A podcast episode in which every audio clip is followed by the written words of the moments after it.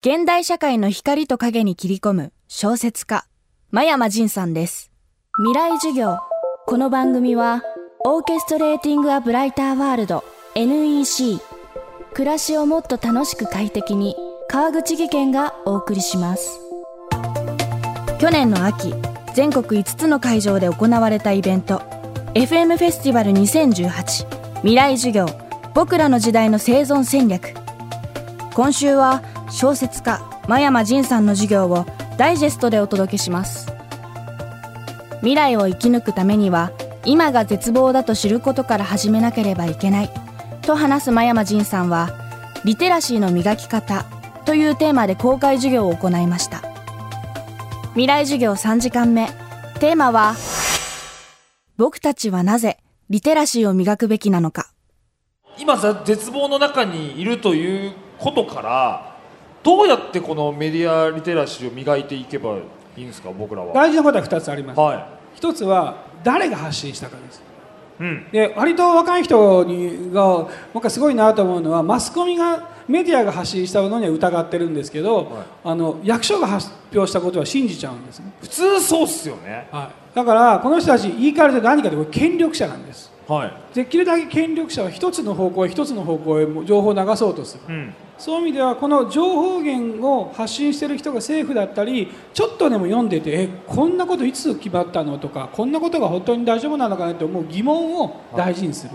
うん。でどうしてかというとこれだけ情報化社会なんで疑問を持ったらその言葉を Google で打つはい。そしたらいろんな人の意見があってその時に初めてさっき言ったこれは自分はどう理解したらいいんだろうかと。自分はどこにいるんだろうかっていうのが分かるためにはそこから情報を取ると最初の疑問を自分の中で考えるようになるんですよ。うん。そうするとさっき言った正しいリテラシーが生まれてくる、うーん。うん、どうだろう？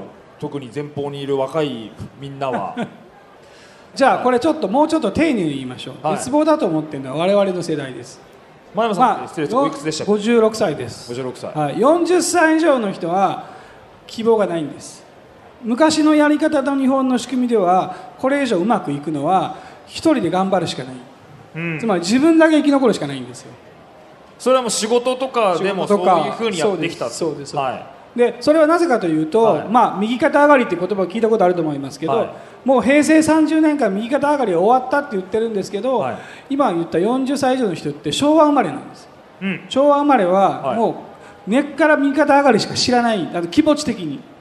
だから頑張れば報われるってこれはい。右肩上がりという意味です、はい。でもスポーツやってたら分かると思いますけど、はい。頑張っても報われないんですよ勝つためには勝つ勝つ人がいたら負ける人がいるっていうのが分かったのが平成生まれの30年間なんですよ。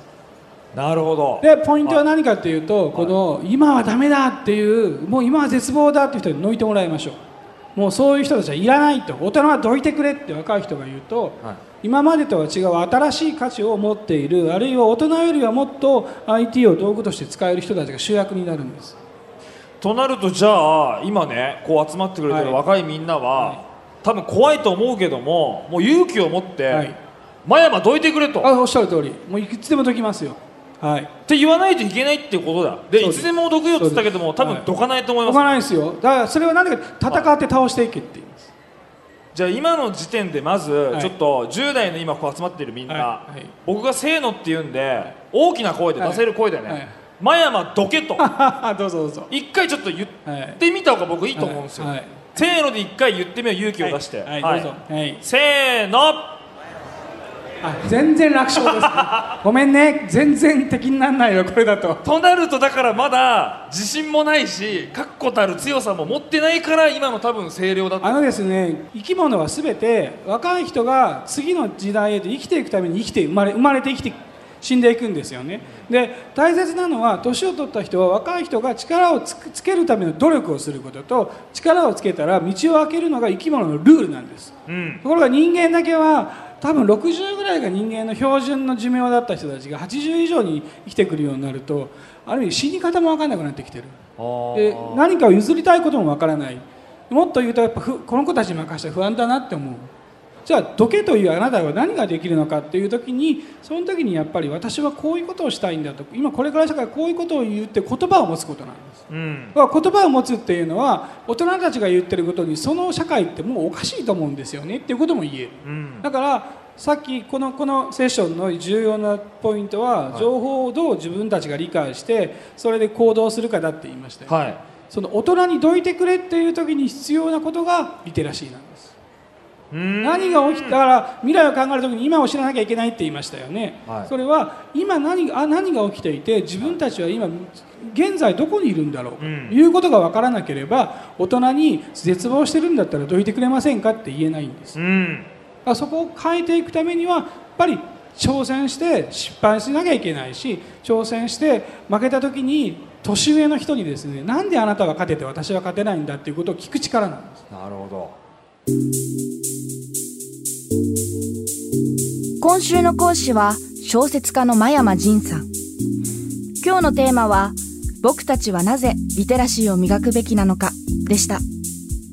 FM フェスティバル2018未来授業特別公開授業の模様は現在ビデオポッドキャストで配信しています。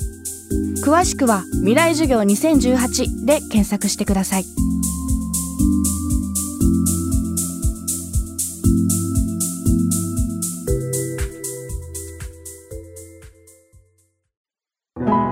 口技研。階段での転落。大きな怪我につながるので怖いですよね。足元の見分けにくい階段でもコントラストでくっきり。白いスベラーズが登場しました。皆様の暮らしをもっと楽しく快適に。川口技研のスベラーズです。未来授業。この番組はオーケストレーティングアブライターワールド NEC 暮らしをもっと楽しく快適に川口技研がお送りしました。